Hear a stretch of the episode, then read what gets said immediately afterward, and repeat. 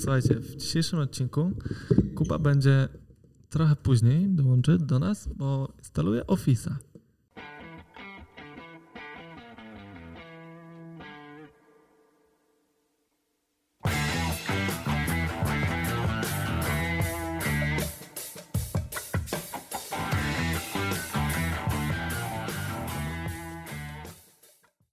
Dzień dobry, fizjopasjonaci. Dzień dobry. Witamy. Witamy na 15 już odcinku Fizjopaszyn na podsłuchu. Wow. To taki jubileusz, czy to nie? 15 to jest Taki mały. Ja się mały jaram. jubileusz. Mini jubileusz. Razem ze mną redaktor Jakub Durczak, Dzień dobry. główny edytor Marcin Mieszkalski Dzień dobry. i ja jestem redaktorem naczelnym tego podcastu, więc ja się nazywam Dariusz Kowalski. A ja zwykłym redaktorem jestem. Tak. No, jestem Tak zwykłym edytorem. Nie wiem jeszcze, co No I będę tak wszystko edytował, przechodzi ale przez twoje ręce, więc wiesz, jesteś edytorem. W sumie tak. No właśnie. E, natomiast komentarze naszych słuchaczy chyba nie przeszły przez Twoje ręce i są nieedytowane. Nie. E, I Kasia na przykład chyba nadrabia nasze wszystkie odcinki, bo zamieściła parę komentarzy i bardzo nam dziękuję i mówi, że jesteśmy, że jesteśmy, ja, przepraszam, że dobry z nas team. Fajnie. Klasa. Czyli Mhm. już jakby płynnie przeszliśmy do kącika społecznościowego. Tak, płynnie przeszliśmy. To już wszyscy wiedzą, że zaczynamy od kącika społecznościowego. A róbmy to. Darek nie chciał przedłużać dłużej. No, dokładnie tak. I e, Kuba, Kasia też e, jakby ciebie em, stawia na piedestale najwyżej. I Bardzo mi miło, mówi, że Kasiu. masz bardzo uczciwe, wyważone, racjonalne i poukładane podejście do wszelkich zagadnień i że to wszystko jest godne podziwu. Ej, ale nie, Bardzo dziękuję, nie, to czytaj, bardzo. nie czytaj mu tego, bo ja mu już to w weekend czytałem. To dwa razy nie może tak. A, czytałeś mu to już. A, to nie. Już nie pamięta pewnie, ale czytałem ci na kursie, że tam zostawili nam komentarze. Na kursie to ja byłem zasłuchany w kurs, Sorry. Też powinieneś. Powinien. bo byliśmy na kursie online. No to Tak. wiem, to wiem, wiem, wiem. Ale to było w przerwie akurat. Tak. Coś chciałeś powiedzieć o tym kursie online? No, dobry kurs. W sensie takim, że mam wrażenie, że muszę go odsłuchać jeszcze 5 do 700 6 razy. razy, żeby w miarę ogarnąć, co, co tam się wydarzyło. A, chcesz zdradzić była naszym to, słuchaczom, tak, to, to kurs? był to kurs e, teoretyczny z fizjologii. Tak. I e, ja wam tylko podpowiem, że tak koło czwartego modułu na tym kursie wszystko zaczyna nabierać sensu. Tak myślę właśnie. Wystarczy raz do tego wrócić, nie trzeba do tego trzy razy wracać potem. Dobrze. To za dwa lata będziemy już wiedzieć, o co w tym chodzi. Troszkę. Piotr z kolei e, odnosi się do tego tematu, który poruszyliśmy na poprzednim podcaście, bo zastanawialiśmy się chwilę, czy coś się zmieniło na e, studiach fizjoterapeutycznych pod kątem ilości narzędzi, jakie student dostaje na, w Mhm. trakcie studiów. No i e, Piotr referuje, że jak dotąd, czyli na trzecim roku studiów, mieli cały PIR, terapię manualną kończyn górnych i dolnych według Kaltenborna, raptem 20 godzin praktycznych. E, No i przez pandemię mają punkty spustowe i PNF w wersji online. Czyli okazuje się, że niewiele się zmieniło. Bardzo podoba mi się idea zaczynania terapii manualnej od kończyn. Prawda? Ale ja też tak miałem. Znaczy ja W sensie domyślam nie się, czym... przerobiłem chyba nawet takich rzeczy na zajęciach z Kaltka, nie? My mieliśmy z Kaltenborna miednicę i tam może trochę piersiówki. Ja piersiówkę miałem na pewno, bo pamiętam, że to była moja pierwsza manipulacja, którą zrobiłem na zajęciach koledze. To nam nie wolno było wykonywać manipulacji. Ja nie wiem, czy nam było wolno, ale zrobiłem. E, Ale jesteś rebel, no. no, e, no i e, Te kończyny. te kończyny. Znaczy, rozumiem, czym to jest powodowane, nie? Jakby pewnie jakimiś kwestiami, nie wiem, bezpieczeństwa. Natomiast myślę, że Myślę, że też nie jest- prościej zacząć po prostu na stawie obwodowym, który jest dość dostępny i łatwiejszy w... No tak, tylko zobacz, jak to od razu ustawia cały mental, nie?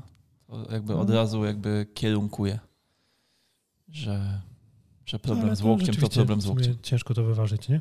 W sensie, czy zacząć od bezpiecznych rzeczy, czy od rzeczy, nie chciałem powiedzieć istotniejszych, ale ustawionych w odpowiedniej chronologii. no, no, no, właśnie, może tak.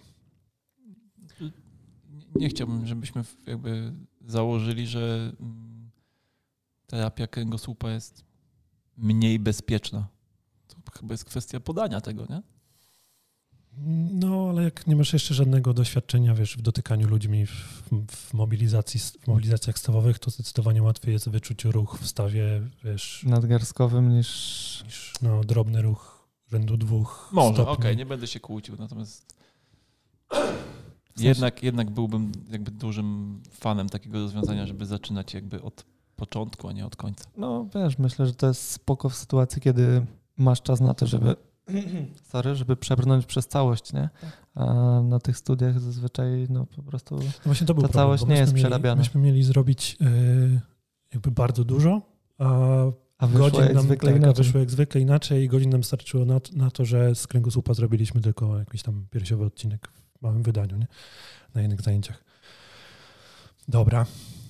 Bartłomiej z kolei pyta ciebie, Kuba, bo na poprzednim podcaście powiedziałeś, że y, dużo się uczysz z YouTube'a i y, A to widziałem to pytanie o YouTube anatomiczny. YouTube pytanie. anatomiczny. No, czy masz jakieś konkretne kanały do Bartoszu, polecenia? myślę, że wkradło się tu pewne nieporozumienie. Gdyż... Bartłomieju.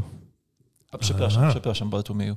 Em, Jaki jest czujny? Akurat anatomii nie uczę się z YouTube'a, chociaż ostatnio e, słucham w aucie wykładów em, pana Mieszkalskiego na temat autonomicznego układu nerwowego. Takie są tam na Physio Passion wiszą dwa twoje webinary. No. E, I nie, to, żebym mu smarował, nie? bo nie mam takiej potrzeby. Smarujemy sobie na co dzień, ale e, uważam, że są to jakby chyba najlepsze wykłady anatomiczne, jakich słuchałem na YouTubie, bo jest tego nie bardzo ma. mało, nie? Jest tego bardzo mało. Nie, nieprawda. E, W sensie w języku No, polskim w języku takich polskim stricte anatomicznych jest mało, polskim, no? tak, no, no ja słucham po angielsku, może się jakby nie wgryzłem w temat, natomiast te rzeczy, których słuchałem, były to rzeczy takie trochę na zasadzie czytania podręcznika, yy, w sensie wykład, taki suchy wykład anatomiczny. I to jakby mi to jest, bo tak jak wtedy mówiłem o tej anatomii, ja jak się uczę anatomii, to aktualnie jestem na etapie, że uczę się jakby, szukam konkretnej rzeczy i tą rzecz sobie zgłębiam. E, I taki wykład jakby wyrwany z kontekstu jest, ja się jakoś nie mogę skupić na nim. Nie? Tak, ale ja też zacząłem sobie ostatnio korzystać ze źródeł internetowych do, do nauki anatomii. Czasem nie mam żadnego konkretnego kanału, ale jeżeli e, czuję, że mam, jak, szczególnie jak przygotowuję jakiś webinar i czuję, że muszę coś sprawdzić, to, to lubię sobie puścić czasem jakiś tam fragmencik do przypomnienia pewnych rzeczy. Ja znam jeden fajny kanał anatomiczny w języku angielskim. Tylko jak on się nazywał? Doktor. Doktor jakiś. I on każdy swój, swój odcinek jakby przedstawia na zasadzie, że dzisiejszy temat będzie przedstawiony w wydaniu takim nutshell, tak się mówi, tak? Hmm? No, że w skrócie w dużym? skrócie takim dużym. Kurde, nie pamiętam jak ten doktor się nazywał. Kiedyś gdzieś to przywoływałem, chyba nawet w którymś z odcinków naszego Ty podcastu. myśl- Doktor y, Najib albo... Na, Nie, nie, Nie? żaden z tych. Dating. W sensie to też się fajnie słucha, nie? To, to ma swój taki Tak. e, ale audiofilski dodatkowy element. No, prawda. Doktor Najib. Natomiast ja chciałem powiedzieć a propos twoich wykładów z autonomicznego, że jakby wszechświat, energia, jakby wszystko się ściąga, nie? Bo jechałem ostatnio do gabinetu Ład, ład. Jechałem do gabinetu i sobie słuchałem, jakby leciał sobie tam ten, e, ten twój wykład i tam podawałeś taki przykład, że pacjentka z problemem jakby promieniowania do ręki i wysychającym okiem i że to jest tam wspólny, e, wspólny segment unerwienia, tam dolny, szyjny, górny, piersiowy, nie? No i pierwsza pacjentka wchodzi do gabinetu i mówi, przyszłam, nie wiem, czy pan mi jest w tym stanie pomóc, ale Mówi, strasznie mam suche oko od dwóch lat i już byłam u wszystkich okulistów. E, I tam ją podpytuję dalej i pani z takim, wiesz, ogromnym wdowim garbem i mówię, a tutaj jakby na tym przejściu szyi w piersiowy, to jak się tam pani czuje? No nie, to wie pan, tam jest tragedia, ja się położyć nie mogę, to jakby w nocy się, mnie to budzi ból i tak dalej, nie? Więc po prostu, wiesz, słuchasz czegoś, wchodzisz do gabinetu i wchodzi taki pacjent. A to zazwyczaj tak jest, nie? że Mhm. takie Zaczynasz zwracać uwagę na takie rzeczy. prostu, konotacje nie? dziwne, nie? Jak Zawsze tak miałem z samochodami. Jak sobie wymarzyłem, że chciałbym mieć jakiś samochód, to nagle zauważałem ich na ulicy tyle, że. tak no, jest. tak jest, tak jest. Też, też teraz to- zauważam różne samochody.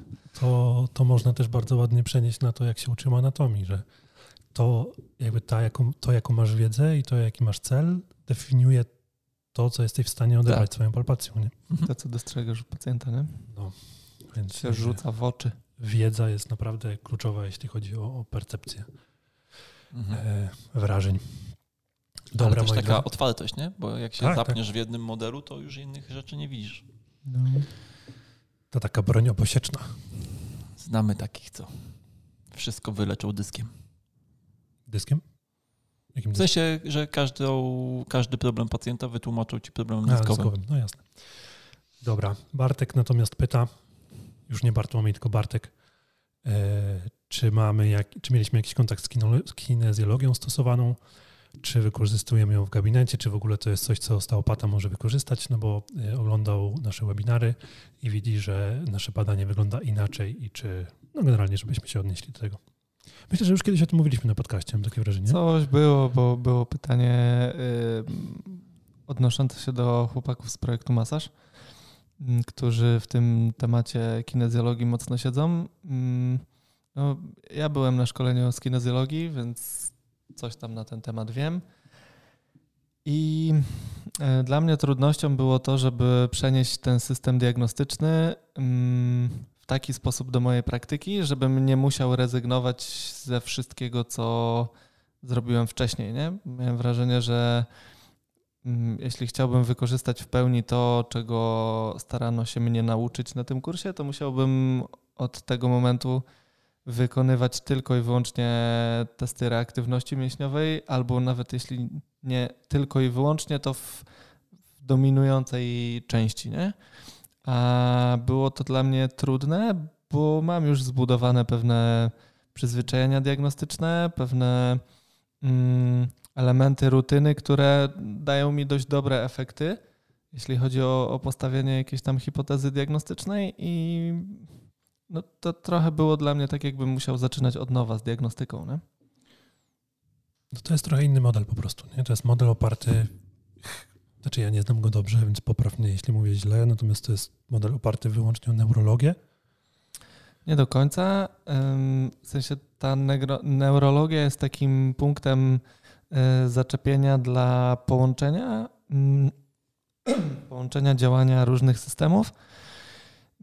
Natomiast y, no jest to system, który czerpie tak naprawdę z wielu dziedzin, nie? bo i z tradycyjnej medycyny chińskiej, i e, z takich kwestii związanych czysto z osteopatią, bo tam się przejawiają e, punkty Jonesa na przykład, albo jakieś formy stymulacji Okej, e, okej, ale.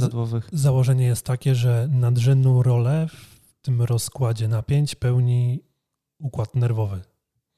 Wiesz co, nie wiem, czy tak jest. Okej. Myślę, że to Ja byłoby, byłoby sprowadzenie tego, to, to byłoby duże uproszczenie. Nie? Wykorzystuje się układ nerwowy do tego, żeby oceniać, jak organizm funkcjonuje na trzech płaszczyznach, bo tam jest ta cała triada zdrowia i mówi się o kwestiach chemicznych, o kwestiach strukturalnych i kwestiach psychoemocjonalnych i, i ten układ nerwowy jest dla Ciebie furtką do tego, żeby Okej. zajrzeć, w którym aspekcie ten Twój pacjent ma największy problem. Natomiast ja uważam, że ym, i też to tak funkcjonuje chyba na świecie, z tego co rozmawiałem z różnymi osteopatami, że osteopaci jakoś nie pałają miłością do tego, żeby wchodzić w temat, a jeśli już wejdą w niego, to trochę odstawiają kwestię y, osteopatii z takiej perspektywy narzędziowej, nie? Więc często jest tak, że osteopata, jeśli ma jakąś tam swoją klinikę, to ma w tej klinice gościa czy panią, która zajmuje się kinezjologią, ale rzadko jest tak, żeby osteopata jedno, jednocześnie mm, wykorzystywał ten model pracy. E, W Akademii Osteopatii, nie? Był taki cykl chyba szkoleniowy z Chyba się fizjoenergetyki. nie odbył, wiesz? A, z fizjoenergetyki to ruszył, Tam no. właśnie e, w dużej Rafael? mierze jest to oparte o, o, o kinezjologię. Wykładają to osteopaci. Natomiast jak rozmawiałem z jednym z nich, już teraz nie pamiętam, który to był, ale chyba Raymond Engel, to mówił, że on jakby zna ten model, ale nie pracuje nim w gabinecie. Nie? no. Wiecie co? Bardzo często się to Ja tak pojawia. sobie myślę, że mm, jak teraz mamy to szkolenie z fizjologii i wszyscy we trójkę jesteśmy na Ewoście, czyli takim, bo możecie nie wiedzieć, dziesięciomodułowym kursie filozoficznym. No, no, no tak okay, jest on przedstawiany jako kurs filozoficzny. Nie? Ewolucyjnego podejścia do medycyny. Ewolucyjne no. podejście do medycyny. I tak się zastanawiam jeszcze, jakby chciałbym zrobić y, te sekcje wszystkie w Heidelbergu i jeszcze jest y, praktyka z Jean-Paulem i jeszcze jest y, Max zapowiedział, że będzie robił zajęcia. kliniczne zajęcia. I zastanawiam się jakby ile będę miał lat, jak będę miał jakby tak, że sobie powiem a w sumie dawno nie byłem na żadnym kursie, to może sobie kinezjologię zrobię, zobaczę, co tam mówią. No nie, nie, ja no zdecydowanie nie, nie mam przestrzeni teraz na takie rzeczy, e, więc nie, nie wszedłem jakby w ten model. Odpowiadając na pytanie Bartka, nic nie stoi na przeszkodzie, żeby sobie coś takiego w gabinecie wykorzystać jako fizjoterapeuta albo jako oczywiście, osteopat. Oczywiście. w ogóle pytanie, I właśnie czy... jeżeli Cię interesują te, te klimaty, to Marcel właśnie, tak jak powiedział wcześniej, że projekt Master z tego sobie korzysta, więc tam warto zajrzeć. Nie? No, E, a jeżeli chodzi o to, czy osteopata może z czegoś korzystać, to osteopata może ze wszystkiego korzystać, bo osteopatia jest pewną koncepcją intelektualną. Jeżeli jako osteopata masz potrzebę nakuć pacjentowi punkt spustowy, to nic nie stoi na przeszkodzie. Nie? No, Dobrze. kwestia tego, gdzie chcesz umiejscowić swoje narzędzia, nie? Tak. No Bartek w pierwszej części maila y, wysyłał też peany, ale już nie będę ich przytaczał. Więc... Dziękujemy, Dziękujemy Bartku. Dobra. Mateusz z kolei ma pytanie. E, po pierwsze gratuluję Wam chłopaki z e, okazji otwarcia HealthPointu. Dziękujemy. Wiena. A druga rzecz to pytanie na temat planka, bo usłyszał ostatnio, że może powodować negatywne efekty, negatywne warunki dla pracy serca. Tak czytałem to pytanie. E i wytłumaczenie było dwojakie. Po pierwsze, unieruchomienie klatki piersiowej, małe rozchylenie łuków żebrowych ogranicza możliwość pracy przepony i w, konsek w konsekwencji powrotu żylnego. I druga rzecz, górny otwór klatki piersiowej, zaburzenie pracy struktur determinujących siłę skurczu i częstotliwości pracy serca. Konsekwencji może dochodzić do palpita palpitacji czy nadciśnienia. Co wy na to? Ja bym odwrócił kolejność. W sensie takim, że jeśli u pacjenta plank powoduje jakieś objawy, to bym się zastanowił, dlaczego plank powoduje jakieś objawy. W sensie, co tam się dzieje, co nie działa. No bo moim zdaniem zdrowy organizm nie powinien mieć problemu z tym, żeby udźwignąć planka. Tak, natomiast jeżeli masz pacjenta, który już ma problemy z sercem i do tego dorzucisz mu planka, no. który po prostu zwiększa ciśnienie no, zarówno dlatego... w jamie klatki piersiowej, tak. w jamie brzusznej i tak dalej, no to to będzie rzeczywiście może nie najlepsze ćwiczenie dla tego pacjenta. Ja jeszcze tylko zwrócę uwagę na jedną rzecz, która przy planku często się pojawia, czyli to, że pacjenci po prostu przestają oddychać, jak wykonują to ćwiczenie. Nie? Więc yy, taki efekt walsalwy, który powstaje właśnie na zasadzie wzrostu ciśnienia w jamach ciała, potrafi być u tych pacjentów naprawdę ogromny. Miałem kiedyś nawet takiego pacjenta, który przyszedł do mnie mm, z bólem podbrzusza a miał dość sporo blizn w jamie brzusznej, bo zaliczył jakiegoś takiego dzwona konkretnego i tam część mu flaczków powyciągali, część tam musieli coś poszywać i no ten brzuch był cały w bliznach. I mm, popracowaliśmy sobie, fajnie to podbrzusze puściło i powiedział, że ma jeszcze tylko ból e, przy konkretnym ćwiczeniu, nie? No to ja mówię, żeby mi pokazał, jakie to jest ćwiczenie i widzę już, że pacjent do planka podchodzi i mm, no, przyjął tą pozycję planka i zapytałem go tylko później po wszystkim, ile utrzymuje tego planka. Więc mówił, że zazwyczaj w granicach pół minuty, minutę, no jak jest w lepszej formie, to może trochę dłużej. I powiedziałem, że to w takim razie nie jest to ćwiczenie dla niego, bo po 15 sekundach, jak zaczął robić tego planka, jego twarz była bardziej purpurowa i bordowa niż twoja polóweczka, Darku, dzisiaj, mhm. więc yy, no, jakby podbrzusze też przestało go boleć, jak zaczął oddychać, wykonując ćwiczenia. Nie? Poza tym yy, też trzeba pamiętać, że zrobić prawidłowo planka nie jest tak łatwo, nie? I no pacjenci, nie, którzy, to potrafi. którzy wiszą w planku, e, a mają na przykład jakieś problemy kręgosłupowe, no to ten kręgosłup bardzo mocno dostaje, nie? I może być taka stymulacja współczulna, yy, wiesz, przez to obciążenie kręgosłupa, że stąd też mogą się brać różne problemy, nie? No to jest bardzo często problem nawracających pacjentów, czy pacjentów z nawracającym bólem lędźwiowym, gdzie wypuszczamy ich z gabinetu, nie poinstruujemy ich odpowiednio, jak należy wykonywać ćwiczenia i oni znajdą sobie na YouTubie, że trzeba robić planka, bo to rzeczywiście jest sensowne ćwiczenie, tylko no, cholernie trudno jest je wykonać poprawnie, a wykonywanie ćwiczeń stabilizacyjnych niepoprawnie to raczej więcej z tego szkody niż pożytku. To jest mój problem z jogą, bo jakby yoga super, natomiast jest moim zdaniem bardzo dużo asan, które jakby trzeba po prostu umieć zrobić aktywnie, mhm. bo robienie ich pasywnie, no będzie wiszeniem na pasywnych strukturach i dociążaniem sobie stawów. Dokładnie tak. Zgadzam się. No, a jeszcze taki mały off-topic, bo jutro zaczynam urlop. O. Już? Tak, jutro już zaczynam urlop. To ile ty masz tego urlopu? Tydzień z hakiem. Znaczy, jak tego A, słuchacie, to już, jak dwa. Jak tego słuchacie, to już skończyłem ten urlop. W każdym razie, jutro zaczynam urlop i zauważyłem taką prawidłowość, że za każdym razem, jak mam zaplanowany urlop, czuję się świetnie, jak go planuję, ale ostatnie trzy dni to już doczołguję się po prostu tego urlopu. I teraz się zastanawiam, czy ja tak zajebiście planuję termin urlopu, czy sama myśl nie. o urlopie no, sprawia, że jestem zmęczony. Ale też tak macie, czy nie? Stary, ja mam na przykład w gabinecie tak, że jak mam, ja mam dwa gabinetowe dni po 12 godzin i jeden 6 godzinny. I te dwunastki są super, nie? Jakby od rana do wieczora pracuję. Ja też mam wrażenie, że wieczorem pracuję lepiej niż rano. Natomiast yy, ta szóstka, jeszcze jak jest ładna pogoda, to jest taka, że ja po prostu liczę, nie? Kiedy ta praca się skończy, nie? Po prostu mam wrażenie, że mi się ciągną godziny po prostu niemiłosiernie, ale to tylko dlatego, że wiem, że jakby, no bo po dwunastce po prostu wracam do chaty i Idę koniec spać. dnia, nie? Mm a po szóstce wiem, że mam jeszcze pół dnia do wykorzystania. na fajne rzeczy. Nie? Mhm. No, no, to jest kwestia też nastawienia się, nie? bo jak masz 12 godzin, to wiesz, że musisz się w pewnym sensie spiąć i przez te tak. 12 godzin dać radę. Nie? Jak masz szóstkę, to już tak podchodzisz, e, 12, e, daj radę, szóstka, to szóstka, takie pyknę raz, dwa. Nie? To więc moje ostatnie trzy dni właśnie wyglądają tak, że nie, już nie daję rady. Nie daję rady. Ale miałem jeszcze jedno w topik, bo w, e, zeszły weekend miałem urodziny. O. 31 już. I miałem takie przemyślenie, że już jestem stary. Ale nie dlatego, że mam 31 lat. A ten przyszły weekend on dopiero będzie, nie? Zesz, zeszły weekend, przepraszam, powiedziałem w przyszły weekend. tak? Ja się znowu zagubiłem w czasu To już jest znowu z, z, zagięcie czasu przestrzeni. W każdym razie miałem urodziny i dotarło do mnie, że jestem stary nie dlatego, że mam 31 lat, tylko przypomniała mi się taka historia, jak ja byłem nastolatkiem i yy, wtedy była w modzie, jak mieliśmy tak 12-13 lat, to moda w Polsce była wtedy taka, że taki skate rapper, kojarzycie, nie? No. Szerokie spodnie jeansowe, tak, tak. bluza, kangurka, co w ogóle jest bardzo dziwnym połączeniem, bo w Stanach, skąd to przyszło, skate, skate i raperzy to są dwie zupełnie różne kultury, ale jakby tak, pomijając. u nas to było zmiksowane. U nas to było zmiksowane. To mój ojciec, jak widział takich gości, moich kolegów, to zawsze mówił, że oni wyglądają jak bezdomni. Nie? Tak. I ja, ja ostatnio... Też słyszałem, że wyglądam jak bezdomny. No właśnie.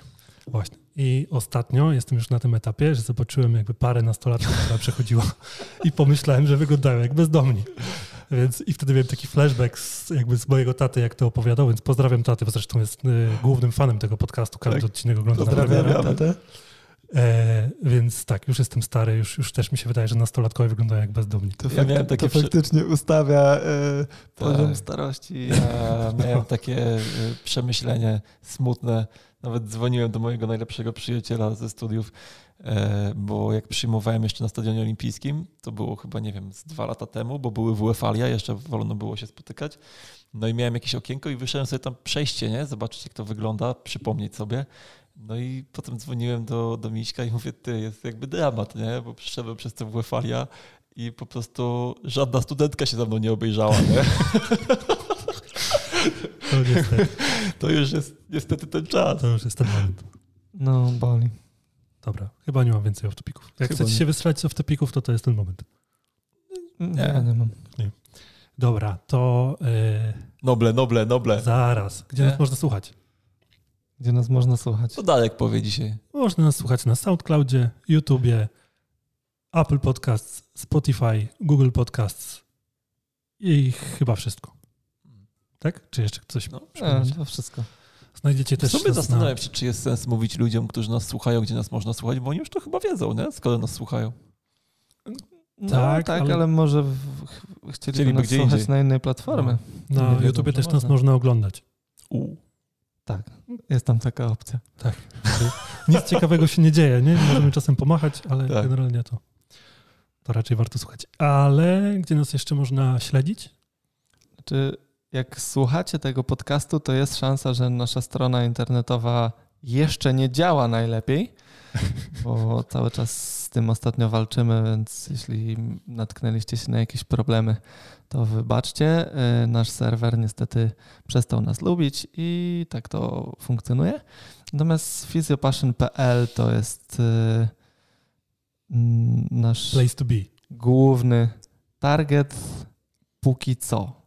Czy Niedługo Marcel może się ostatnio to jakby tak walczył z tą stroną, ty go nie widziałeś, natomiast on tak walczył z tą stroną i był sino-fioletowy i był tak dojechany psychicznie. To już prawda. mu mówiłem, że już, już pojechałem na halę targową, żeby mu hałwę kupić. Mówię, kurde, jakbyś chociaż pił, to bym ci flaszkę kupił, nie? A tu po prostu nie ma go jak pocieszyć. Rozumiem, rozumiem. E, to a strony, które działają i nas można śledzić, to jest Facebook i Instagram. Tak jest.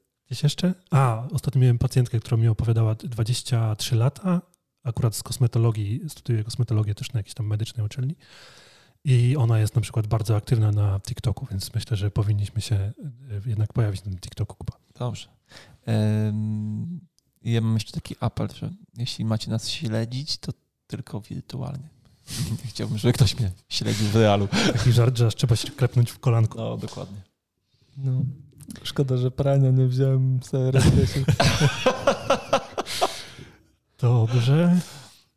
Dobra. I co? Noble? To już ten moment? Dawaj, dawaj, dawaj. Dawaj. Oczywiście ich Noble czy Nie antynoble. mogę się doczekać. Tym razem z 2002 roku, O, czyli rok świeżak. później niż, niż e, poprzedni. Podobno jakiś sztosik dziś. Jest sztosik, no. E, z dziedziny medycyny. I ten Nobel został przyznany panu McManusowi, chyba Chrisowi McManusowi, chociaż nie jestem pewny. Jakiś taki szkot chyba, nie? Tak, brzmi szkocko. I McManus. zanim, zanim wam powiem, do czego dotyczyła praca, to potrzebuję, żebyście mi powiedzieli, jaki będzie przymiotnik od słowa moszna. Mosznowy. Mosznowy? No. Okej, no to niech będzie mosznowy. To ja się podpiszę. Dobra. To y, pan... Nie możesz mnie tak stresować, to ja mam matkę polonistkę. Wiesz co by było, jakbym tego nie wymyślił? To pan, właśnie miałem problem, bo się też zastanawiałem nad tym, jak to, jak to dobrze, no ale mosznowe, niech będzie. Więc pan McManus badał mosznowe asymetrię u ludzi i, e, Trzeba mieć jakieś hobby, nie? i e, u starożytnych pomników. Bo to jest, uwaga, uwaga, ta praca była zam- zamieszczona w Nature w 1976 roku. I to jest jeden taki akapicik, więc pozwolę sobie tak streścić całą tę pracę, bo jest naprawdę, naprawdę fajna. Więc e, pan McManus pisze, że para naukowców Mitchwork i Kirk kiedyś e, stwierdzili, że nie ma zbytniej różnicy w rozmiarze i w rozwoju e, gonad męskich Mhm. u, u ssaków. Natomiast pan Chang zbadał, że praworęczni mężczyźni mają. Momencik, żebym teraz tego nie pomylił. E, prawe jądro położone wyżej niż lewe jądro. Hmm, to jest ciekawostka, że pra, jeżeli jesteś praworęczny, masz wyżej prawe jądro, jeżeli jesteś leworęczny, masz wyżej lewe jądro. E, I Sprawdzałeś? nie sprawdzałem, ale jak się teraz zastanawiam, to myślę, że tak jest. W sensie, jak się tak wczułem w Tak. swoje A. ciało teraz, to faktycznie coś w tym Coś jest. w tym jest? Tak. Bo jest różnica wysokości. I teraz, moi drodzy, postanowił też to sprawdzić, dlaczego tak jest, bo wyszedł z założenia, że w takim razie lewe jądro będzie cięższe. Więc zbadał zwłoki, robił badanie na zwłokach, czy lewe jądro jest większe i cięższe i okazuje się, że nie, że prawe jest jądro większe i cięższe, mimo że jest wyżej. Ale to był pan Chang. Z kolei e, pan Winkelmann w 1764 roku. E, On tam akurat oceniał sztukę i zauważył, że właśnie nawet starożytni artyści, jak tworzyli posągi, to właśnie oddawali to, że lewe jądro jest niżej i że jest większe. I że Czyli tak, tam było tak dużo leworęcznych. Tak, nie, nie, nie. Praworęcznych. Praworęcznych. A, że jest, tak, że jest, jest niżej, jest, i jest większe, e, tak samo jak w naturze. No więc e, pan właśnie, nasz artysta McManus, zbadał 107 posągów. E, niektóre oglądał osobiście, niektórym się przyglądał na zdjęciach, reprodukcje i tak dalej. I nawet podał to w postaci tabeli. W ilu przypadkach lewe jądro jest większe i w ilu przypadkach jest ono rzeczywiście niżej. E, no ale jego wnioski były takie, że, że malarze, znaczy malarze i rzeźbiarze prawdopodobnie rysowali to lewe jądro większe, bo rzeczywiście tak było, bo myśleli, że skoro jest niżej, to będzie po prostu większe i cięższe, a w naturze okazuje się, że jest odwrotnie. To ja dziękuję bardzo panu McManusowi I za tą informację. Ktoś mu to wydrukował w Nature. No tak. No tak. Mhm. W 1976 roku. No, to jest ważna informacja, że mimo, że prawe jądro jest większe, to jest wyżej. Stary, to przeczy prawu grawitacji. Dokładnie tak. No ale pomyślałbyś, no przyznaj, że pomyślałbyś, no nie pomyślałbym, że jest Nie pomyślałbym. E, no i pan McManus jeszcze zaczął potem wysnuwać takie wnioski, dlaczego ci artyści mogli to akurat w ten sposób tworzyć, ale już jakby to były takie bzdury, że już nie będę tutaj nie będę tutaj tego przytaczył. Ja jestem wdzięczny panu McManusowi, Więc bo to jeżeli ktoś ma ochotę, temat dzisiaj. Ma ochotę na follow-up takich badań, to zachęcamy generalnie. Czy nic się nie zmieniło w dzisiejszych czasach? E... Jak no ktoś jest na przykład praworęczny, a ma prawe jądro niżej, to też dajcie znać. Tak, dajcie znać zdecydowanie. Koniecznie. Tak. Zdecydowanie tak. I jeszcze mi coś przyszło do głowy. Aha, i jeżeli słuchają nas ludzie oburęczni, to pytanie, czy, czy wtedy jądra są na jednym poziomie. Even? Tak. Już nie, nie, nie chodzi mi o to, żeby mierzyć rozmiar, ale że, wystarczy, czy są na jednym poziomie. Że sporo osób słucha różnych rzeczy, na przykład w toalecie, nie? Ciekawe, ile osób jakby słuchając to w toalecie, jakby Teraz od razu sobie sprawdzi. No, może tak być, może tak być. Dobra. Ehm, coś jeszcze chciałem. Aha, no i wszystkie maile na temat jąder i nie tylko jąder można słać na kontakt małpafizjapassion.pl. Tak jest. Odniesiemy się do wszystkich. Na pewno. W swoim czasie. W swoim czasie. Tak. To co? Kończymy? Znaczy tylko kącik. Nie, nie uciekajcie nigdzie, drodzy słuchacze.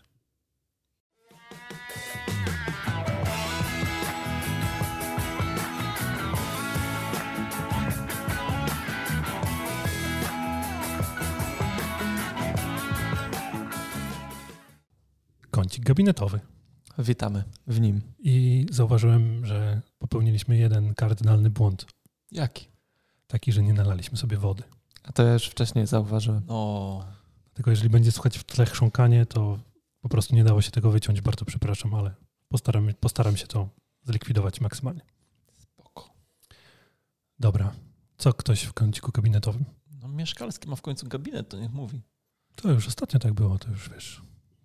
Ale ostatnio tam jakieś gnioty pocisnąłem, że fajnie wrócić do gabinetu. Wiecie co, mam takiego pacjenta, mm, który od trzech lat, zdaje się, przyjmuje codziennie leki przeciwbólowe. Gazety? Y, Doretę przyjmuje konkretnie. I mm, jest to o tyle trudny pacjent, że jest po dwóch zabiegach na yy, przepuklinę odcinka lędźwiowego. Neurochirurg powiedział, że nie podejmie się już trzeciego zabiegu, bo ten zabieg nie rokuje, bo nie ma tak naprawdę już w tym zabiegu co zrobić. Pan ma oczywiście w badaniach nie ma co wyciąć. EMG stwierdzone e, dość poważne aksonalne uszkodzenie korzenia nerwowego. Jest oczywiście osobą w e, już takim powiedzmy wieku zacnym. Natomiast generalnie jest osobą bardzo. Jak zacnym? Takim jak Kuba, czy? Nie, no bardziej zacnym. Takim koło 70. Pilota? Takim koło 70. Mm, I mm, chciałem jakby powiedzieć o tym pacjencie nie dlatego, że jest to jakiś przypadek taki niezwykły, natomiast jest to przypadek, na który uważam, że warto zwrócić uwagę, bo oczywiście mamy wszyscy bardzo dużo pacjentów z bólami dolnego odcinka kręgosłupa, natomiast trafią czasem do nas pacjenci, którzy na różnych płaszczyznach swojego codziennego funkcjonowania są na tyle mocno zafiksowani na swoim problemie bólowym, że w pewnym momencie przestaje to być problem czysto somatyczny, a zaczyna być dużo, dużo bardziej problemem w tej sferze psychologicznej. I frustracja tego pacjenta związana z tym, że jakby przebył dwa zabiegi i po tych zabiegach nie jest w ogóle lepiej, że przebył już po prostu, można by to pewnie w miesiącach liczyć, gdyby te wszystkie cykle soluksów, pól magnetycznych i innych form terapii połączyć ze sobą i, i też efektów żadnych nie ma, że no pewne powiedzmy mechanizmy w jego psychice zaczęły już ten ból na wielu poziomach utrwalać, być może nawet yy, zwiększać jego intensywność. I pierwszą rzeczą, którą zasugerowałem temu pacjentowi, to to, że ja sobie jako terapeuta manualny nie poradzę z jego dolegliwościami, jeśli on nie pójdzie po prostu do psychologa, psychoterapeuty o tych dolegliwościach i o tym, co one, czy może nie co one zrobiły z jego życiem, tylko jak wpłynęły na jego życie, z takim psychoterapeutą nie, nie porozmawia, nie? bo no to nie jest pacjent, który będzie rokował fajną poprawę z wizyty na wizytę. Widzieliśmy się ostatnio już drugi raz. Oczywiście po pierwszym spotkaniu nic się nie zmieniło, no i jasne, możemy do tego podejść w ten sposób, że po prostu zrobiłem beznadziejną robotę. Yy, natomiast yy, no, tu ciężko zrobić dobrą robotę u pacjenta, który jest, yy, no myślę, że dobrych 7 lat w chronicznym bólu i jego życie zostało przez ten ból tak zdominowane, że właściwie wypełnia całość jego życia. Nie? Ja myślę, że ten pacjent nie ma przestrzeni na nic innego w swoim życiu oprócz tego, tego bólu i tych dolegliwości. Więc e, nawiązuję do tej sytuacji, żebyśmy starali się takich pacjentów nie tyle kierować do innych terapeutów, w sensie fizjoterapeutów, osteopatów, bo nam się nie udało, tylko żebyśmy próbowali wspólnie z tym pacjentem zbudować taką ścieżkę, gdzie jeśli dana forma terapii nie przynosi żadnego efektu, to żebyśmy się zastanowili, zastanowili, co w ramach tej naszej ścieżki terapeutycznej możemy jeszcze dla tego pacjenta zrobić, do kogo możemy go odesłać z innych branż, żeby ten problem jakoś zaopatrzyć. Nie? No i fajnie, bo pacjent jakby umówił się do naszej edytki, do naszej pani psycholog i zobaczymy, co z takiej współpracy na dwóch płaszczyznach uda nam się tutaj osiągnąć. Nie? Też w no. tym tygodniu powiedziałem jednej pani właśnie, że moim zdaniem jej potencjał do jakby odzyskania zdrowia jest tak mały ze względu na stan emocjonalny, że myślę, że dużo bardziej skorzysta na wizycie u psychologa niż u mnie. Nie? No, ale już jakby pomijając sam stan emocjonalny, to zawsze pojawia się właśnie ta, ta komponenta mm, przetorowania nie? układu nerwowego, czy to centralnego, czy, czy obwodowego. Jeżeli interesuje Was ten temat, to odsyłam na fanpage Akademii Osteopatii. Kiedyś z Marcelem zrobiliśmy taki mini webinar mhm. na ten temat.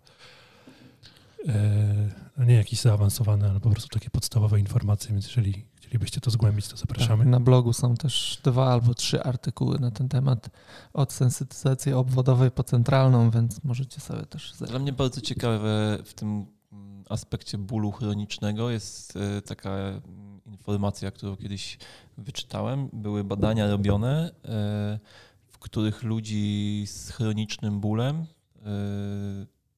wrzucano w ćwiczenia, ale w ich grupach wiekowych, tak żeby ludzie, z którymi ćwiczą, jakby byli dla nich takim konkretnym punktem odniesienia, nie? że to jest ktoś w moim wieku, w podobnym stanie zdrowia i na przykład jakby lepiej sobie radzi z tymi ćwiczeniami.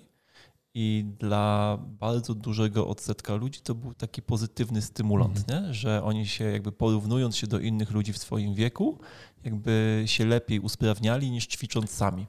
To raz, a dwa, że jeszcze masz taki aspekt społeczny do tego, który dochodzi, znajomości, wiesz, lepiej się w ekipie robi rzeczy niż, niż samemu. Dlatego Dobra. Darek nie nagrywa tego podcastu sam, tylko z nami. E, ja w kąciku gabinetowym z kolei mam odwrotną historię, tak okay. zupełnie na drugim biegunie. Przyszła do mnie pacjentka z porażeniem nerwu twarzowego. Z porażeniem nerwu twarzowego, które ma od czterech lat czy pięciu lat. I podczas tego, jak zbierałem wywiad, to na koniec ona pyta, czy ja jestem w stanie coś z tym zrobić. No i moja pierwsza myśl, która mi przyszła do głowy, to jest raczej nie, z uwagi na czas, w jakim to wszystko trwa, że z chęcią zobaczę, czy jakby znajdę jakiś wzorzec napięciowy, który, który może korelować z tymi objawami i zrobimy terapię, poczekamy miesiąc, chyba, chyba po miesiącu ją przyjąłem i zobaczymy, czy będzie jakiś pozytywny efekt z tego.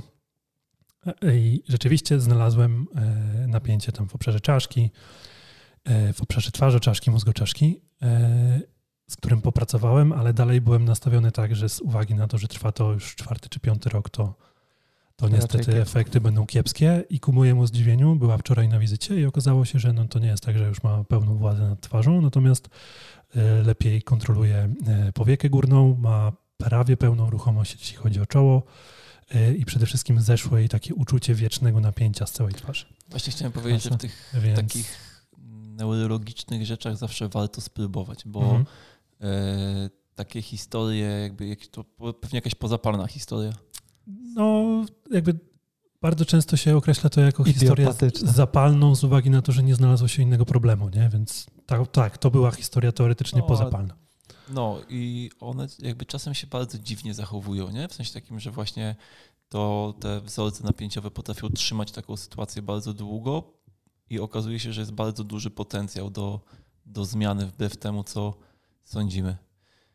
A ja się pochwalę, bo ja zrobiłem bardzo nietypową rzecz w gabinecie ostatnio. No. Marcela nawet zawołałem, bo y, musiał mnie wesprzeć w rozmowie z mamą dziewczynki bo byli u mnie ludzie, którzy przyszli tak trochę jakby chyba nie do końca wiedząc po co, natomiast stwierdzili, że chyba warto spróbować czegokolwiek, bo słuchaj, dziewczynka e, od ponad roku miała taki objaw, że jak wstawała rano, to miała takie mleczne plamy przed oczami, które się rozmywały. W ciągu dnia te plamy robiły się z mlecznych kolorowe i wieczorem już były czarne. Miała non... co, co znaczy mleczna plama? Biała plama plamki, taka? Takie, tak. A nie, w, przed oczami. Plamki no, przed okay. oczami, nie? Wyłączyłem się na chwilę, no, przepraszam. Plamki przed oczami. Myślałem, że na skórze się robiło mleczne plamy. E, no. no i ja ją, no, zrobiłem jej zabieg i mm, przyjąłem ją chyba po trzech tygodniach.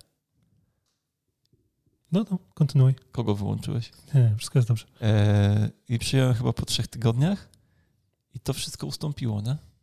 Po okay. ponad roku. Natomiast jakby Kuba myślał, że podzieli to sobie na trzy wizyty. Na pierwszej zrobi mleczny, na tak. drugiej kolorowe, na trzeciej czarne, a puściło po pierwszej. Nie, natomiast jakby próbowałem jakby tłumaczyć mamie, jakie są możliwe, jakby jak możliwie ta historia mogła wyglądać, czemu tak się zadziało i co dalej jakby może powinni mhm. z tym robić. I natomiast jakby ta mama, to była taka fajna sytuacja, bo ona jakby z jednej strony wdzięczna i jakby zdziwiona, że coś się w ogóle zadziało, a z drugiej strony w dalszym ciągu jakby tak w pewnym sensie nieprzekonana nie? do tego, że to się zadziało, że zawołałem Martela z gabinetu obok, żeby jakby wsparł mnie trochę jakby w tej rozmowie, bo... Że nie no, wiedziałeś, co masz mówić. No, nie wiedziałem do końca, jak, wiesz, jak z nią rozmawiać. Nie no, bo to, to jest zawsze trudne, bo to jest zawsze szycie historii. No, a wiesz, gdzie tak naprawdę nie wiemy, nie? co się po, zadziało. Nie? Po, po iluś tam wizytach lekarskich, y, wszystkie badania w normie i tak dalej, zero jakby, to jest wymyśl, nie? Yy. Mogłeś jej powiedzieć, że po prostu rzeczy niemożliwe załatwiasz od ręki, a na cuda trzeba trochę poczekać. Tak, o. Ale a propos takich rzeczy właśnie, to teraz mi się przypomniało, że rozmawiałem z, jednym, z jedną z naszych słuchaczek, która powiedziała, że czasem możemy wypadać na podcaście troszeczkę arogancko, Mhm. W momencie, kiedy właśnie opowiadamy o, o tych historiach, gdzie udało się pomóc komuś tam na jednej wizycie. Więc myślę, że wypadało po prostu podkreślić to, że wiadomo, że opowiadamy takie historie, gdzie udało się pomóc komuś na pierwszej wizycie, natomiast to nie jest tak, że 90% terapii u nas wygląda właśnie w ten sposób, że... Ale czemu to jest aroganckie? No jeśli się udało, to się udało. Tak, tak, tylko może, może to akurat jakiś tam ton tak wybrzmiał, a może, może, wiesz, może kwestia samego odbioru po prostu, ale wiadomo, po prostu, skoro miałem taką zwrotkę, to mówię. No nie? pewnie. Ja myślę, że wiadomo, że wszyscy lubimy spektakularne efekty w terapii i też e, no, tak z marketingowego punktu widzenia one jakby bardzo pomagają i budują markę, bo pacjent, któremu pomogłeś z jakimś poważnym problemem jednym zabiegiem, no po prostu będzie cię polecał i wychwalał pod niebiosa. Tak, ale myślę, że, wiesz, się, że jakby no to nie jest standard. Myślę, że nie? spektakularność zabiegów w większej mierze zależy od pacjenta niż od nas, tak? Bo to Dokładnie, Często, ale myślę, że warto zaznaczyć szczególnie dla młodych terapeutów, którzy mogą się czuć po prostu na tym tle, że wypadają gorzej, że to nie jest tak, że to każda wizyta tak Wypadają tak gorzej, bo zrobili mniej pacjentów. Mieli no. mniej okazji do tego, żeby uzyskać spektakularny efekt, bo to się młodym terapeutom też przytrafi. E, ale ja nawet ostatnio taki post zrobiłem, w którym jakby pisałem właśnie o tym, że no nie zawsze w no terapii zawsze wszystko niedziela. idzie tak, jak chcesz, tak? Nie zawsze no, jest no niedziela, nie? No właśnie. A do takich, do, a propos takich um, objawów dziwnych, to ostatnio miałem pacjentkę, która podczas miesiączki dostaje problemu, dostaje bólu oka jednego. Zawsze jakby dokładnie w tym, w tym samym schemacie. I Ale oka czy zagałkowego bólu? Oka, normalnie bólu oka. E, jakiś tam okulista i powiedział, że to jest ból nerwu trójdzielnego. Mhm. Nie jestem przekonany, czy to na pewno tak jest. E, czy tak, czy siak, znaczy robiliśmy terapię z czymś innym, ale przy okazji pomyślałem, że skoro ma to od 20 lat i, i to to ruszy. I akurat może udałoby się to ruszyć, to, to byłaby zabawna historia do opowiedzenia na podcaście. dlatego, e, dlatego to zrobiłem i jak będzie u mnie następnym razem, chyba za jakieś trzy tygodnie, to wam zdam relację, czy się udało, czy nie. Tylko musicie mi przypomnieć, bo ja oczywiście mam pamięć 80-latka.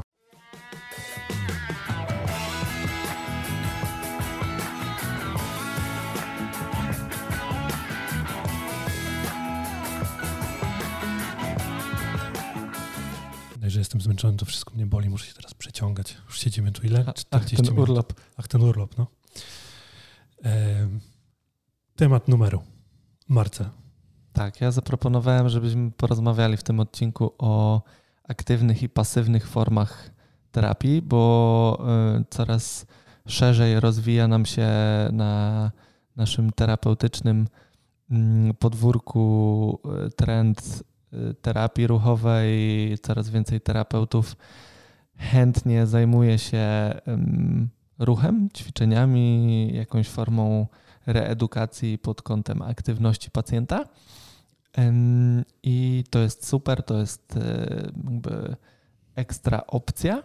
Natomiast e, mam takie wrażenie, że czasem pojawiają się takie głosy, że ta ruchowa forma jest formą lepszą niż forma manualna, e, ze względu właśnie na ten aspekt aktywny, tak? czyli że my angażujemy realnie pacjenta, że to zmienia pewne mm,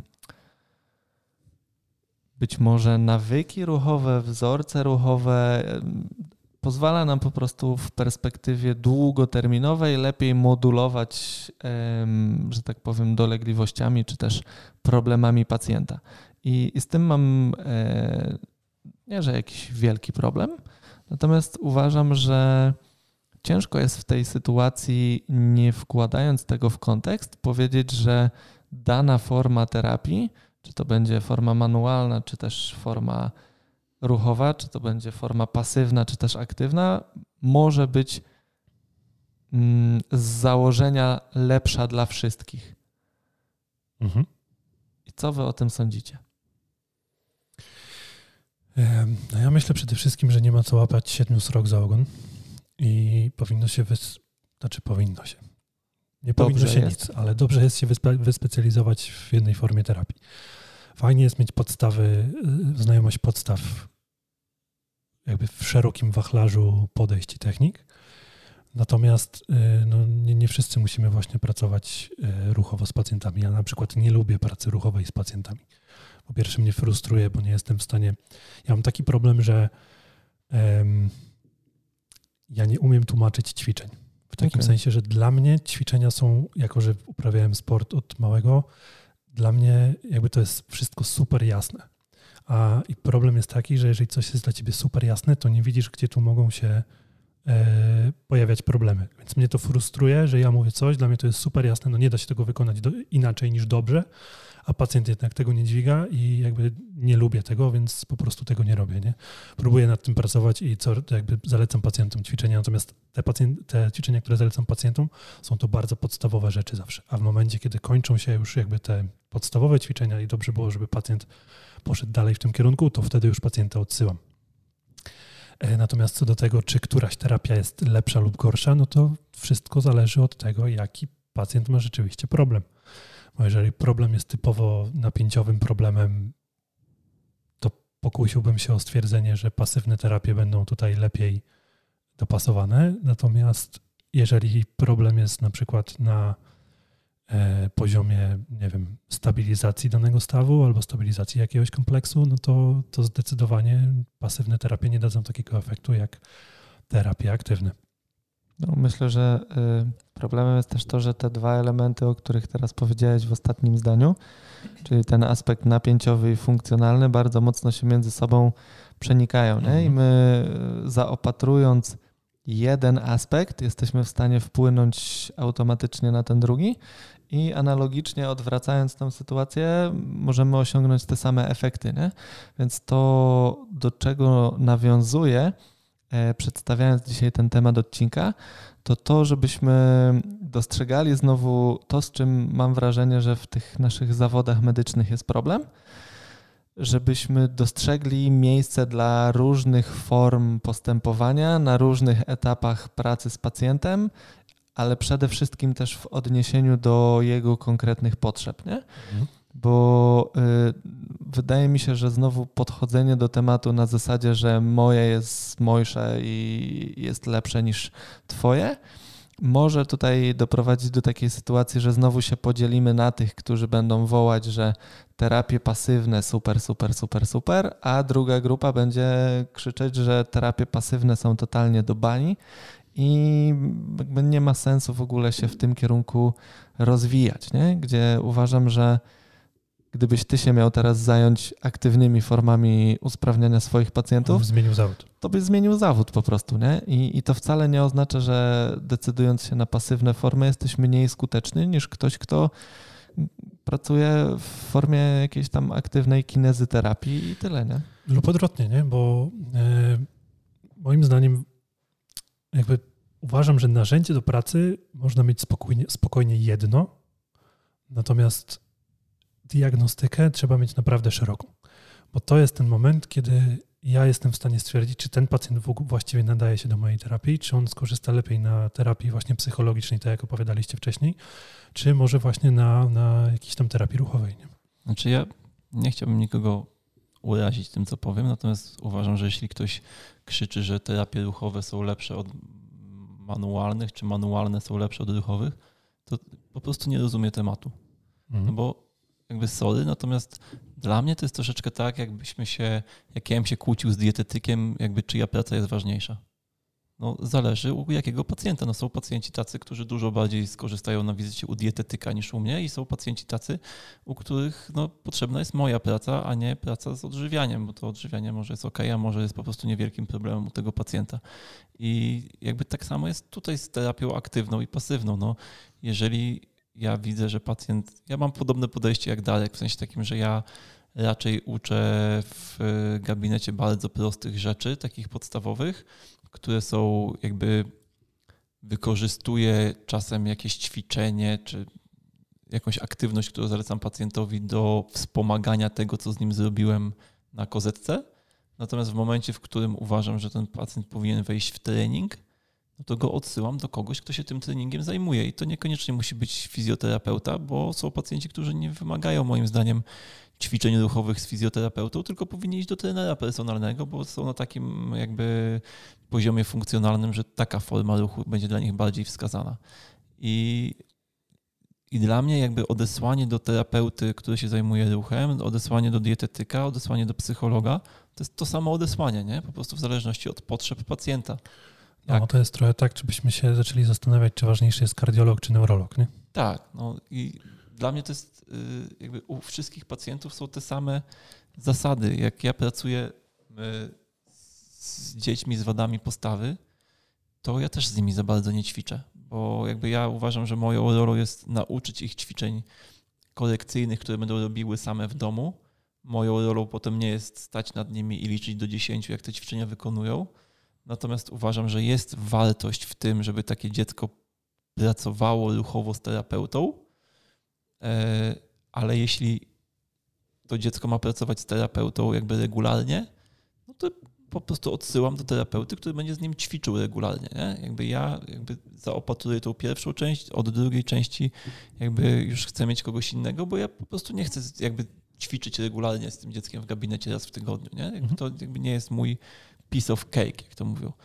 Natomiast, to nie jest moja bułka z masłem. Natomiast z drugiej strony uważam, że jakby ta wada postawy wynika z występowania jakiegoś wzorca napięciowego i jeśli tego wzorca nie wyjmiemy i od razu wrzucimy dziecko w ćwiczenia korekcyjne, to jest, jak ja to zawsze mówię na kursach, takie kopanie się z koniem. I u pacjentów często jest to samo, nie? Masz pewien wzorzec napięciowy, który doprowadził do jakiejś tam sytuacji zdrowotnej. I jeżeli nie wyjmiesz tego wzorca i wrzucisz pacjenta od razu w ćwiczenia, to możesz się kopać z koniem. A z kolei, jak masz pacjenta na przykład, bo takim bardzo transparentnym przykładem będzie ta niestabilność, o której powiedziałeś, jak pacjent do mnie przyjdzie z niestabilnością, to manualnie zwykle tam jest bardzo mało do zrobienia. Pewnie, że sobie coś znajdę, nie? Pewnie, że mogę jakby trochę podkręcić ten niestabilny obszar do tego, żeby lepiej odpowiadał na ćwiczenia. Natomiast generalnie no, terapią z wyboru będzie terapia ruchem. Ale jeszcze a propos tego, co mówisz, to yy, kiedyś natknąłem się na badania, nie przypomnę sobie niestety, gdzie to było które badały właśnie same e, ćwiczenia stabilizujące na jakiejś tam grupie pacjentów z lower back pain, bo wszystko się bada na lower back pain. I nie wyszła żadna istotnie statystyczna zależność, żeby to jakoś im pomogło. Natomiast jeżeli tylko się to połączyło z wcześniejszą terapią manualną, to ta skuteczność była wysoka wtedy, nie? Wyższa niż samej terapii manualnej i no jakby przede wszystkim istotna dla, dla ćwiczeń stabilizacyjnych, nie? Ja myślę, że to przesłanie chciałbym skierować szczególnie do y, młodych terapeutów, Myślałem, że studentów. kogoś konkretnego. Nie, którzy, do ciebie Maciek. Którzy zmagają się właśnie z takim dylematem, jaką stronę, y, czy jaki kierunek dla swojej przyszłej praktyki obrać, jakie narzędzia wykorzystywać w swojej pracy. I tutaj chciałbym Was zachęcić do tego, żebyście próbowali różnych rzeczy, po to, żebyście sprawdzili po prostu, w czym czujecie się lepiej i co dla Was w takim codziennym em, zawodowym funkcjonowaniu jest ok. Bo jeśli macie w tej formie pracy spędzić e, naście, dziesiąt lat swojej praktyki zawodowej, to dobrze, żebyście się czuli z tym fajnie, żeby jarało Was to, co robicie, bo czy jesteśmy terapeutą manualnym, czy jesteśmy terapeutą ruchowym, w każdym z tych sposobów postępowania napotykamy w którymś momencie na dokładnie te same problemy. Nie? Czyli jeżeli nam manualnie jakiś pacjent nie idzie, ale na przykład ruchowo się okaże, że on fajnie zażarł i jest postęp, to może to działać dokładnie tak samo w drugą stronę. Nie? Terapeuci ruchowi mogą mieć problem z pacjentem, który od strony funkcjonalnej został przez nich zaopatrzony, natomiast napięciowo tam cały czas coś się nie zgadza, nie? Cały czas mają e, problem, żeby coś z tym pacjentem wypracować albo żeby utrzymać efekt tej pracy. No i koniec końców e, dolegliwości, z którymi pacjent się zgłosił, też w jakimś tam stopniu nie chcą odpuścić, nie? Więc nie ma tutaj podziału na lepszy i gorszy względem manualnego postępowania i, i, ruchowego. Wszystko trzeba umiejscowić znowu w kontekście tego konkretnego pacjenta i myślę, że wtedy mm, taka otwartość, do której Was też zachęcamy często, przyda się pod kątem tego, żeby zobaczyć, gdzie moje kompetencje się kończą a zaczynają się czyjeś inne i jak pacjent, który jest w tym równaniu najważniejszy, może na tym skorzystać, nie? bo to jest ta specjalizacja, o której powiedziałeś. Nie lubicie ćwiczyć z pacjentami, nie ćwiczycie z pacjentami, natomiast to wcale nie oznacza, że wy tym pacjentom nie komunikujecie, jak ważny aspekt codziennego funkcjonowania to jest, nie? Bo często słyszę i też pojawiają się jakieś tam głosy na naszych social mediach, w wiadomościach, które dostajemy, że E, że osteopaci nie ćwiczą z pacjentami, nie? że osteopaci kładą sobie e, pacjenta na leżance, przykładają do niego ręce i rzeczy się dzieją generalnie same. Nie? Na podcaście, no? Więc to, że my personalnie nie pracujemy z pacjentem ruchowo, to nie znaczy, że nie podkreślamy mu potrzeby takiej pracy, nie? Mhm. albo nie odsyłamy pacjenta do kogoś, kto może go na tej płaszczyźnie zaopatrzyć. Ale powiedziałeś, że to jest przekaz dla naszych najmłodszych, powiedzmy, słuchaczy, a myślę, że tak naprawdę nie do końca, bo jakby. Dobra, to cofam, kieruję to do wszystkich. Tak, bo nawet doświadczeni terapeuci, mam wrażenie, bardzo często potrafią się nabawiać kompleksów z tego powodu, że nie pracują jakąś metodą albo właśnie nie pracują ruchowo, a powinni, bo jego kolega z gabinetu obok pracuje i ma takie super efekty i coś tam. Nie? Więc ważne, żeby znać swoje ograniczenia, ważne, żeby wiedzieć, co chce robić i może się w tym rozwinąć akurat, bo, bo to jest coś dla ciebie, albo może nie. Fajnie. Miałem myśl i mi uciekła troszeczkę. To dlaczego jej na to pozwoliłeś? No właśnie, nie wiem, tak mówiłeś. Aha, już wiem o czym chciałem powiedzieć, bo tak mówiłeś o tych y, młodych terapeutach i ja chciałem wam też namówić was do tej właśnie takiej otwartości i do tego, żeby się nie bać zmiany, bo e, to, że się w czymś wykształciliście, to nie znaczy, że musicie to robić do końca życia. Nie? Ja na przykład bardzo dużo czasu poświęciłem na naukę metod neurofizjologicznych, na naukę jakby z PNF-u. Na PNF-ie teraz na szybko policzyłem, że samych kursowych dni miałem 30 i do tego jakby jeszcze 15 dni bobatowych kursów dla dorosłych, nie mówiąc o jakby wszystkich takich mniejszych kursikach dookoła i przygotowaniach do nich i tak dalej. I naprawdę kupę czasu poświęciłem na to, żeby się nauczyć dobrze pracować z pacjentami neurologicznymi. I teraz nie robię tego w ogóle. Kompletnie. I pewnie jakby ktoś chciał, no bo czasem mam takie telefony, to jeszcze gdzieś tam ten mój numer telefonu krąży w, wśród ludzi i czasem dostaję jakiś taki telefon na temat pacjenta udarowego czy po jakimś wypadku, to no jakby pewnie, że wiedziałbym, co z nim zrobić. Natomiast myślę, że już te moje umiejętności tak zaledzewiały, że ja przekierowuję tych pacjentów, bo, bo nawet gdybym jakby chciał i miał czas na to, żeby, żeby z takim pacjentem podjąć taką regularną pracę, to uważam, że po prostu już wyszedłem z wprawy. Nie? Natomiast absolutnie nie traktuję tego jako stracony czas, bo te, ta wiedza i te umiejętności gdzieś tam czasem przydają się w pracy z innymi pacjentami też, nie? Jasne. Tak jest.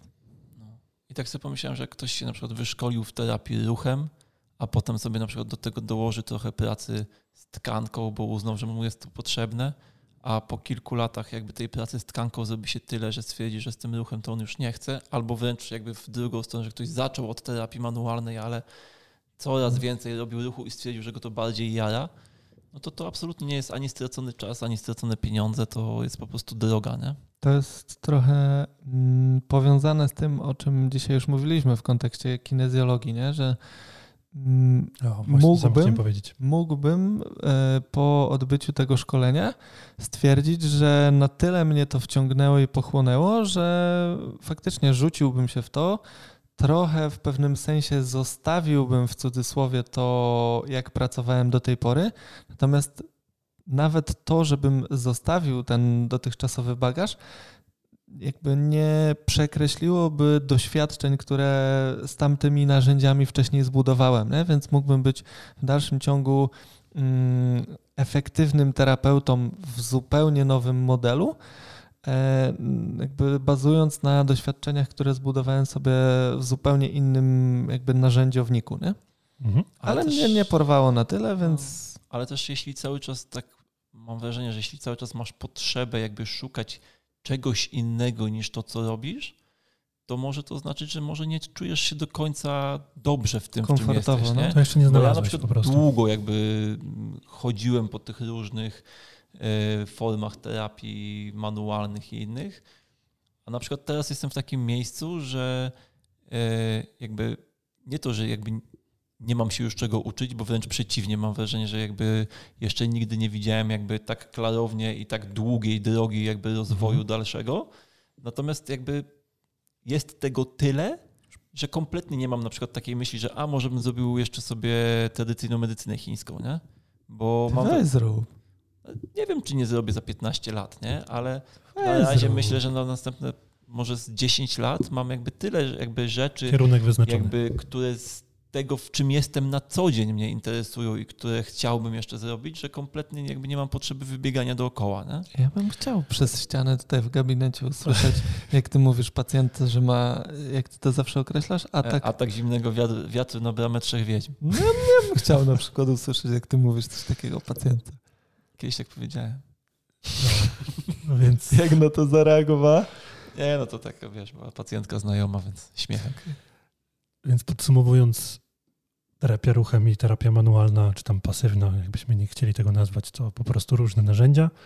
Dobrze jest się wyspecjalizować w jakimś narzędziu i poznać inne. Znaczy najpierw poznać takie narzędzia, które Wam odpowiadają, potem się w nich wyspecjalizować. Ale za to ja dalej będę przypominał o tym, że dobrze się jest rozwijać w diagnostyce zawsze i w każdym kierunku.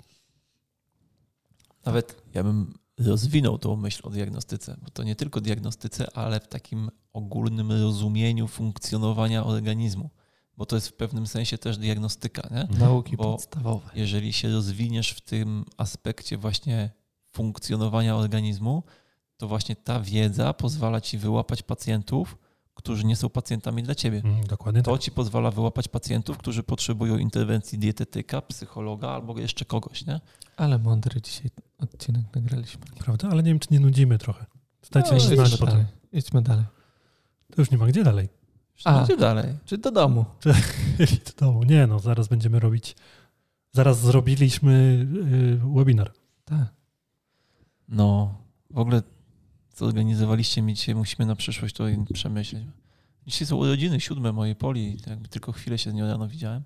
No kurczę. No, No to faktycznie. cały dzień tu w studiu. To Polciu, przepraszamy. No, że Zapraszamy, oddamy lipa. tatę. Ale spoko, weekend jakby jest nasz.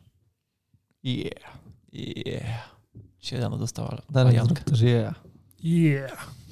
Mamy to. Dobra, czyli y, zapraszamy do pisania maili kontakt małpafizjopassion.pl Tyle z naszej Tyle strony. z naszej na strony. Dziś. Nie dowiedzieliście się w tym odcinku co nowego w Physiopassion, ale właściwie ten odcinek nagrywamy tak wcześnie, że zanim byśmy powiedzieli co nowego, to już To by już to by było, było stare. stare. Więc piąteczka, trzymajcie się. Do usłyszenia za dwa tygodnie. Cześć. Dajcie nam koniecznie znać, czy nie przynudzaliśmy faktycznie i Mm. czy ten temat dzisiejszy był w punkt. I Jak z tymi jądrami? A, to też, no. To ja idę sprawdzić. Dobra, piąteczka.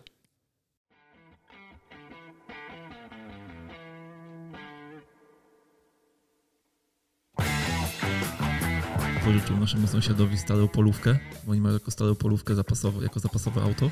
To mówiłeś. No mi też, ale teraz pożyczył Mariuszowi, a Mariusz jest mega pedantem, nie? I w ogóle jest mega, za...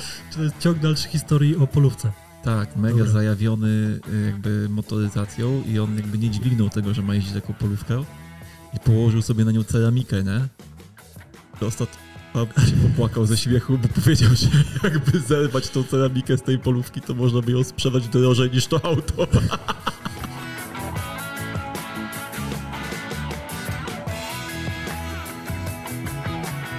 Ej, ale miałem e, ostatnio pacjenta z taką Ej, ptozą jelita. Może powiesz to w kąciku gabinetowym. Może powiem, ale chcę się najpierw z wami podzielić. No dobra. Miałem takiego... Czemu to się cały czas nie nagrywa?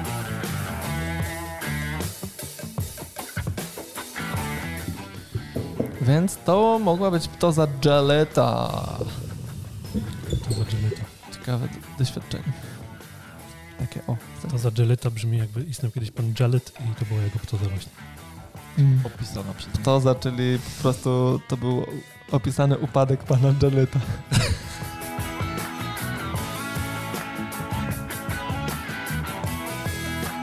I no, zasada obowiązuje ta sama, jak widzicie, że jestem zaczytany, to po prostu gadajcie bzdury. Dobra. A, bo jeszcze nie udało wam się to nigdy zrobić tego, no ale myślę, myślę że tym razem zrozumiecie te wskazówki.